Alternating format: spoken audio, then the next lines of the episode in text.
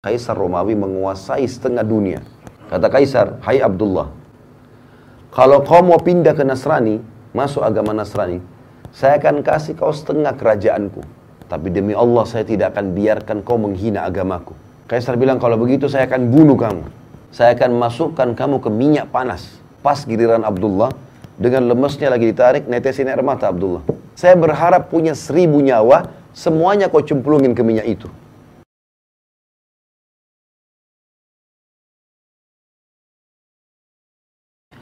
Dari Abu Hurairah radhiyallahu anhu, Rasulullah sallallahu alaihi wasallam eh, bersabda, Allah Subhanahu wa taala berfirman, "Idza ahabba idza ahab idza ahabba 'abdi liqa'i, ahbabtu liqa'ah, wa idza kariha liqa'i, karihtu liqa'ah." Hadis ini riwayat Bukhari. Jika hambaku suka berjumpa denganku, maka aku pun suka berjumpa dengannya. Dan jika dia benci berjumpa denganku, maka aku pun benci berjumpa dengannya. Ulama menjabarkan hadis ini mengatakan memiliki banyak makna. Di antara maknanya adalah kalau seorang hamba berusaha mendekatkan diri kepada Allah di dunia, walaupun dengan upaya yang kecil, dia misalnya tadinya tidak sholat, mulai dia sholat. Dia tadi tidak pernah sodokah, mulai dia sodokah. Baru memulai, seperti orang yang baru sekolah SD, baru ke, masih kecil, baru memulai belajar, maka Allah sudah langsung merangkulnya. Sebagaimana jelaskan dalam hadis yang lain, seseorang hamba memberikan diri kepadaku satu jengkal, maka aku satu hasta. Dia satu hasta, aku satu ya eh, apa? depah ya atau lengan. Jadi kalau kita satu jengkal, Allah satu siku. Kita satu siku, dia satu lengan. Artinya upaya sedikit saja baru kita mulai sholat ada ketenangan jiwa kita rutinitaskan sholat itu lebih dekat terasa dengan Allah. Lebih peka, oh ini nggak boleh Allah larang. Oh ini boleh. Lebih dekat lagi, kita terus ibadah, kita akan lebih suka menangis, rindu dengan akhirat. Sampai pernah ada jemaah bilang sama saya, Ustaz, saya muncul pada jiwa saya perasaan, rasanya rindu sama Allah, pengen mati segera aja. Perasaan ingin segera mati ini, bukan karena dia, ya eh, apa namanya, bosan dengan dunia, atau karena lagi presta, uh, uh, lagi stres di dunia. Enggak. Memang karena dia merasa, loh ini kebenaran. Saya tuh akan mati dan mati saya akan ketemu dengan Tuhan saya. Mungkin ini kebahagiaan. Lalu untuk apa berlama-lama di dunia? Dan ini sebenarnya subhanallah muncul dalam jiwa para sahabat. Makanya setiap kali Nabi SAW menjelaskan tentang masalah jihad, masalah mati syahid, mereka selalu di saf pertama. Dan cuma penyampaian, cuma lisan. Seperti Bapak Ibu dengar sekarang. Ini buku kan bisa Bapak Ibu baca sendiri. Saya cuma datang bacain, tapi ada sesuatu yang kita rasakan dalam hati. Ada getaran-getaran iman, oh iya ya, oh ternyata begitu ya. Jadi kita lebih merasa dekat sama Allah. Baru sedikit kita upaya. Kalau makin kita rajin, maka makin luar biasa. Dan penutupan hadis kata Nabi SAW, Allah bilang, dan kalau dia dekatkan diri kepadaku dengan berjalan, aku akan berlari. Artinya memang bahasa yang sangat santun dari Sang Pencipta Allah. Sedikit kita paksakan diri ibadah teman-teman luar biasa. Udah luar biasa. Dan subhanallah, hamba-hamba Allah yang faham tentang poin ini sangat luar biasa bagi mereka. Nggak ada lagi nilainya dunia ini. Saya coba ceritakan kisah seorang sahabat yang mulia. Namanya Abdullah bin Hudhafa al-Aslami radhiyallahu anhu. Abdullah bin Hudhafa ini jarang sekali orang tahu kisahnya. Tapi beliau punya satu hal terutama pada saat menghadapi kematian yang luar biasa. Dia pernah diutus menuju ke negeri Romawi untuk menyerang. Ternyata ditawan oleh Raja Romawi.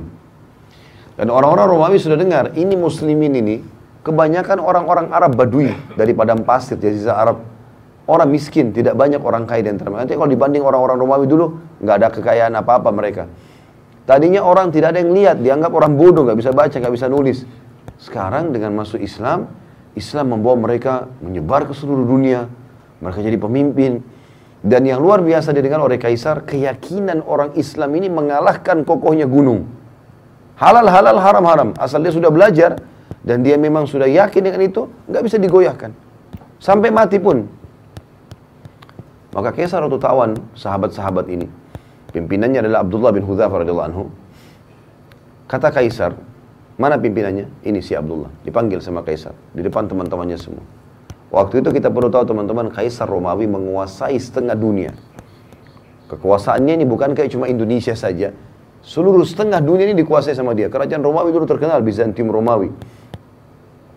Kata Kaisar, Hai Abdullah, kalau kau mau pindah ke Nasrani, masuk agama Nasrani, saya akan kasih kau setengah kerajaanku. Sekarang kau langsung jadi raja. Teman-teman bayangkan kalau kita ada orang punya 100 miliar, lalu dia bilang, saya kasih kamu 50 miliar, pindah agama. Ya. Mungkin orang-orang yang lemah imannya, 50 miliar tadinya mungkin satu juta pun susah dipegang. 50 miliar ini mengkhayal bagi dia. Pindah agama banyak. Bahkan orang banyak pindah agama karena Indomie. Hah? Di Indonesia kan ada begitu. Kasih sembako pindah agama. Atau memperjualbelikan agamanya berkedok Islam tapi benci Islam. Banyak sekali di Indonesia. Luar biasa benci sama Islam. Macoin segala macam hal. Demi untuk dunianya. Berapa banyak? Abdullah bin Huzafa ambil pelajaran teman-teman sekalian. Ditawarkan setengah kerajaan kaisar. Datangkan saksi-saksi. Nih, Saksi semua ini bukan main-main. Kamu bilang saya masuk Nasrani setengah kerajaan. Dari Badui padang pasir orang miskin jadi raja langsung. Berdampingan sama kaisar. Apa jawaban Abdullah? Kerajaan ditawarkan. Dan ini tidak main-main, serius. Akan dikasih kerajaan. Kata Abdullah, wahai kaisar, jangankan setengah kerajaan anda. Seluruh kerajaan anda, seluruh kerajaan Arab dan Ajam, semua kerajaan di muka bumi ini. Mau orang Arab, mau orang selain Arab. Dan kerajaan anda pun semuanya kalau saya dikasih. Untuk meninggalkan agama saya sekejap mata, sekedip mata saja. Tarfata'in dalam bahasa Arabnya. Tidak akan saya lakukan. Tidak bisa. Ini ngalahin kokohnya gunung. Teman-teman sekalian, imannya. Luar biasa gitu. Sayangnya sebagian kita hanya seperti kerupuk. Diketuk pecah. Gitu. Kan. Maka Waktu itu Kaisar ini punya anak perempuan orang bule. Ya. Kalau kita sekarang sering ucapkan begitu, yang terkenal kecantikannya masih gadis, tinggi, putih, cantik, fitnah bagi laki-laki. Sampai banyak raja-raja waktu itu dan para perdana menterinya Kaisar, panglima-panglima perang berharap jadi suaminya perempuan itu. Terkenal sekali. Dikeluarkan oleh Kaisar, dulu di sebelahnya. Hai Abdullah, setengah kerajaanku dan nikahi anakku. Ini juga plus lagi, dapat perempuan tercantik di dunia pada saat itu. Kata Abdullah dengan kalimat yang mungkin Kaisar tidak semudah itu memahaminya ya. Tapi orang beriman harus bisa faham. Dia mengatakan Anda menawarkan anak Anda perempuan ini ya, untuk digantikan dengan bidadari yang Allah janjikan untukku di surga. Artinya percuma, nggak mempan. Ya. Maka kata Kaisar, penjarakan orang ini. Instruksinya, jangan kasih makan dan minum. Gak boleh makan dan minum. Teman-teman kita kalau nggak makan, dua hari, tiga hari mungkin masih lapar, tapi masih bisa hidup lah. Tapi kalau nggak minum, ini nggak nggak mudah nih. Dari pagi sampai malam kita nggak minum sudah kering tenggorokan. Dua hari, tiga hari bisa meninggal ini. Jangan kasih makan dan kasih minum di penjara. Dan kaisar suruh penjaga-penjaga prajuritnya perhatikan. Kalau sudah lemes, sampaikan ke saya. Tiga hari, tiga malam, gak makan, gak minum. Sampai dikatakan dalam kisah ini Abdullah kepalanya mulai melemas. Condong ke kiri. Udah lemas gitu. Gak ada minum, gak ada makan. Lalu pada saat itu, kata prajuritnya Kaisar sudah lemas. Kata Kaisar, masukkan babi dan khamr. Di penjaranya. Sekarang di babi. Ini bukan babi sembarang ya. Babi masakannya buat Kaisar jadi babi dengan bumbu yang wangi, nampan yang bagus, segala macam. Menggoda luar biasa. Dan dalam kondisi dia lapar. Kemudian khamar di kendi yang memang punya kaisar. Tempatnya itu bukan sembarangan, dari emas. Taruh di situ. Subhanallah, sampai tiga hari ke depan, sampai daging babi itu menjamur, gak disentuh sama Abdullah. Padahal sudah mau mati. Gak bisa. Gitu. Kata, kata prajuritnya, tidak disentuh Kaisar. Sampai berjamur tuh babi. Panggil dia, panggil. Enam hari sekarang nggak makan, nggak minum. Ini luar biasa ini. Lalu kata Kaisar, kenapa kau nggak makan dan minum? Kata Abdullah jawabannya, saya tahu dalam agama saya sekarang sudah halal tuh babi dan khamr. Karena saya akan mati kalau saya nggak makan. Tapi demi Allah saya tidak akan biarkan kau menghina agamaku. Sama raja dunia dia ngomong ini. Saya demi Allah tidak akan membiarkan kamu menghina agamaku. Kaisar bilang kalau begitu saya akan bunuh kamu. Tapi bukan bunuh biasa. Saya akan masukkan kamu ke minyak panas. Didatangkan periuk teman-teman sekalian, besar. Bisa nampung 10 orang laki-laki masuk ke dalamnya, karena besarnya. Taruh minyak panas, dibakar. Mendidih minyak itu. Kata Kaisar, cemplungin satu persatu prajuritnya Abdullah. Jangan dia, dia terakhir. Sekitar 30 orang. Begitu dilempar yang pertama teman-teman sekalian dikatakan dalam riwayat kisah ini, dimasukin dalam hitungan detik tinggal tulangnya keluar. Karena panasnya minyak itu. Ya. Abdullah lihat nih. Satu dilempar, baju perangnya pun kulitnya semua habis orang itu, tinggal tulang, ngapung. Lempar yang kedua, begitu lagi. Yang ketiga, begitu lagi. Penuh dengan tulang-tulang manusia dan darahnya nih, minyak. Mendidih. Pas giliran Abdullah, dengan lemesnya lagi ditarik, netesin air mata Abdullah. Kata Kaisar, udah netesin air mata nih. Hah, mungkin mau berubah. Kata prajurit Kaisar, nangis. Berarti mungkin mau berubah. Panggil, panggil. Hai Abdullah, jadi pindah Nasrani? Dia bilang, tidak demi Allah. Lalu kenapa kau nangis? Saya menangis karena saya menyesal hanya punya satu nyawa. Saya berharap punya seribu nyawa, semuanya kau cemplungin ke minyak itu. Untuk mati menuju ke akhirat. Bagaimana orang beriman teman-teman faham masalah ini? Nggak ada yang goyahkan dia. Dunia ini sebentar. Antum tarik kisah ini kepada penyakit yang sedang kita alami. Utang yang belum kita lunasi. Permasalahan rumah tangga yang kita hadapi. Seberat apa itu dibandingkan Abdullah ini? Nggak ada nilainya. Tapi dia begitu yakin ada Tuhannya Allah. Dan dia yakin dunia ini hanya sebentar, dia akan menuju ke akhirat. Itu poin yang tidak boleh luput dengan kita. Dan itu makna daripada perkataan hadis ini. Yang Allah bilang, siapa yang rindu bertemu denganku, aku rindu bertemu dengannya. Artinya siapa yang selalu tahu targetnya akhirat, dia akan menuju ke sana. Dan siapa yang benci bertemu denganku, dunia aja terus. Nggak ada urusan sama akhirat ini. Selalu pelanggaran, tidak ada kepatuhan, nggak ada tobat menyesal dari dosa. Maka aku pun benci bertemu dengannya. Semakna juga dengan hadis ini adalah hadis yang lain yang pernah saya sampaikan teman-teman sekalian, hadis sahih yang Nabi SAW mengatakan siapa yang rindu bertemu dengan Allah, Allah rindu bertemu dengannya. Siapa yang benci bertemu dengan Allah, Allah benci bertemu dengannya. Maka para sahabat sedih dengar hadis ini. Termasuk waktu Nabi SAW pulang ke rumah beliau, di rumahnya Aisyah radhiyallahu anha, maka Nabi SAW menemukan Aisyah lagi menangis. Kata Nabi SAW, kenapa kau nangis hai Aisyah? Ya Rasulullah, hadis anda ini luar biasa. Apakah kalau kami takut mati, berarti kami benci bertemu dengan Allah. Ya Allah. Maka kata Nabi SAW, bukan begitu hai Aisyah. Tapi orang beriman, kalau akan meninggal dunia, akan dicabut ruhnya, Allah akan utus kepadanya beberapa malaikat. Dan ini kita akan saksikan. Masing-masing kita akan saksikan. Semoga kita termasuk orang beriman ini. Karena kata Nabi SAW, akan datang sosok-sosok malaikat yang memperlihatkan kepadanya amal-amal solehnya.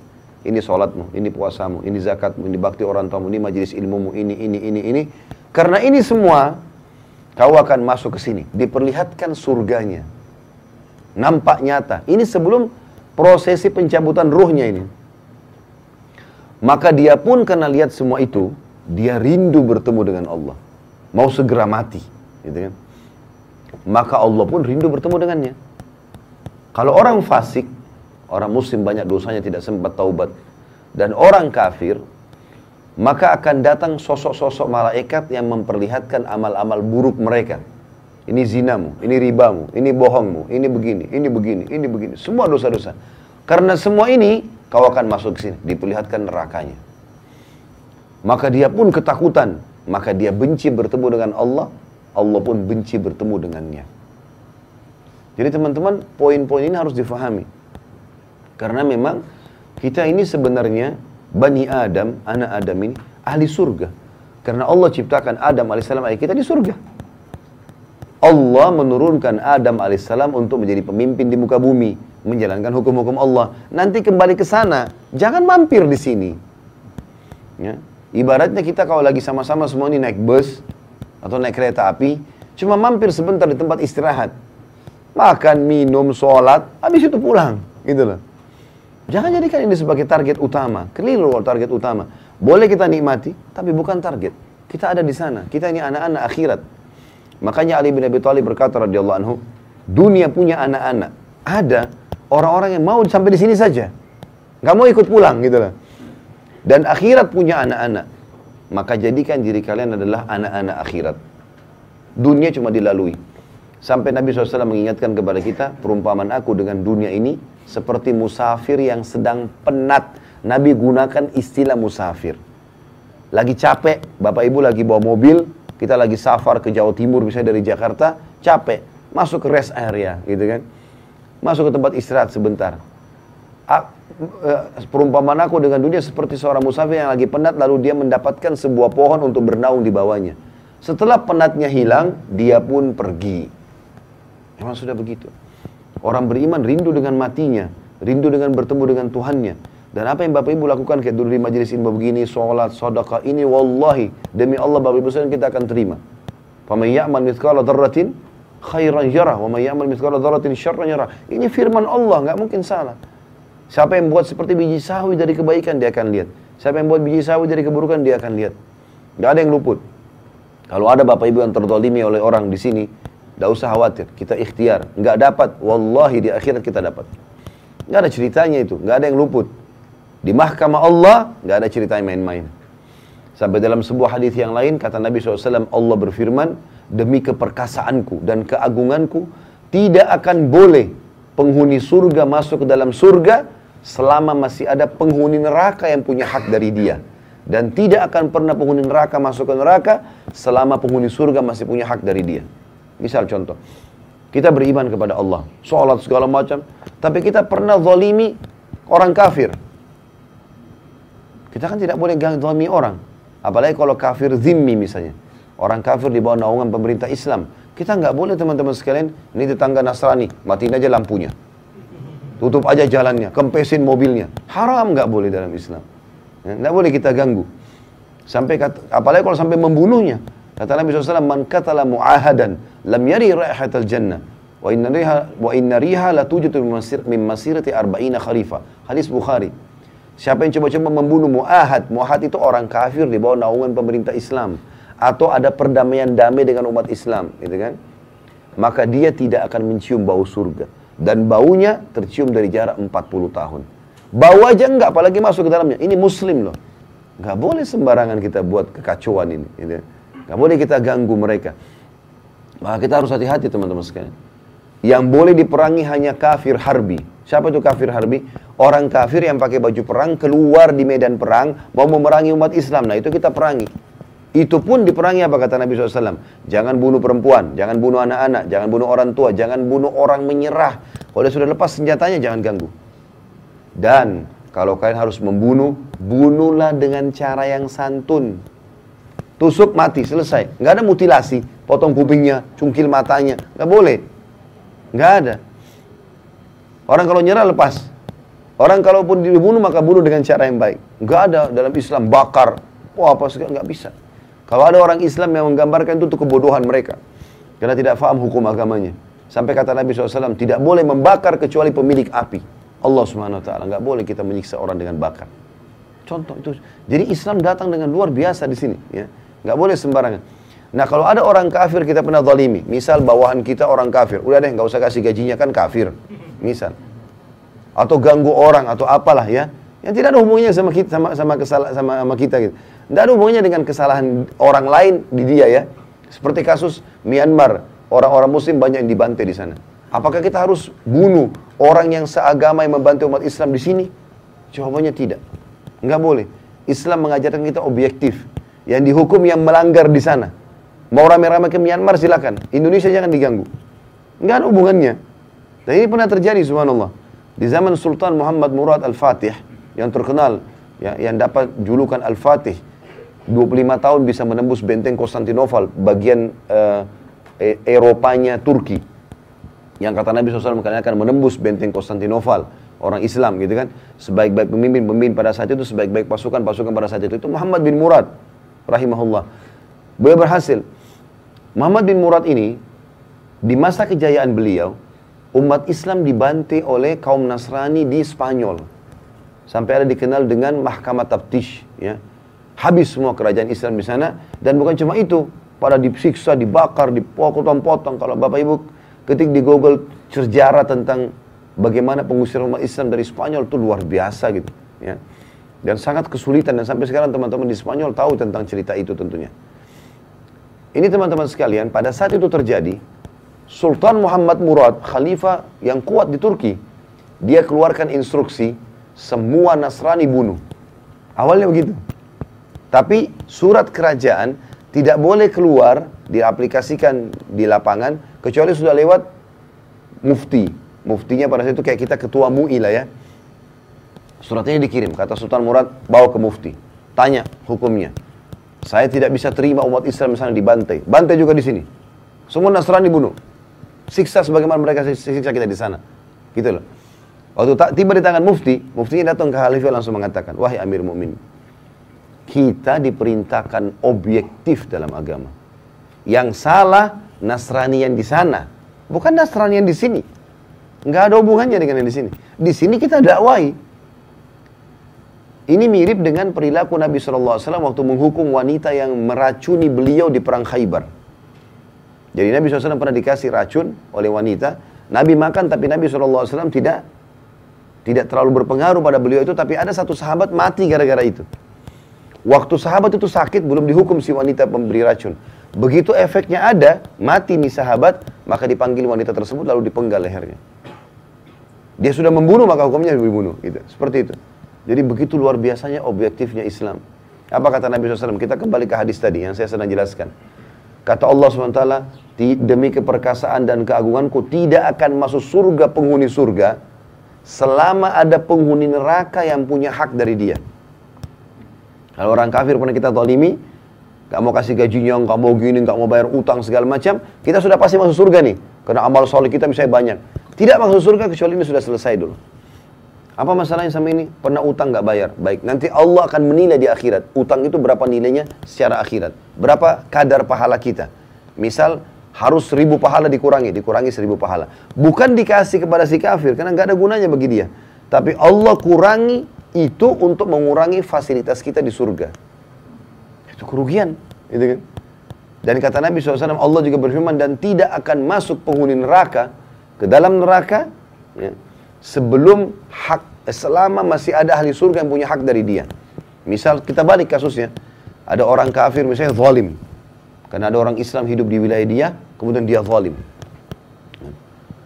Diambillah haknya, tidak dikasih gajinya, apalah orang Islam ini dizalimi. Ini orang kafir, mati masuk neraka dia sebenarnya.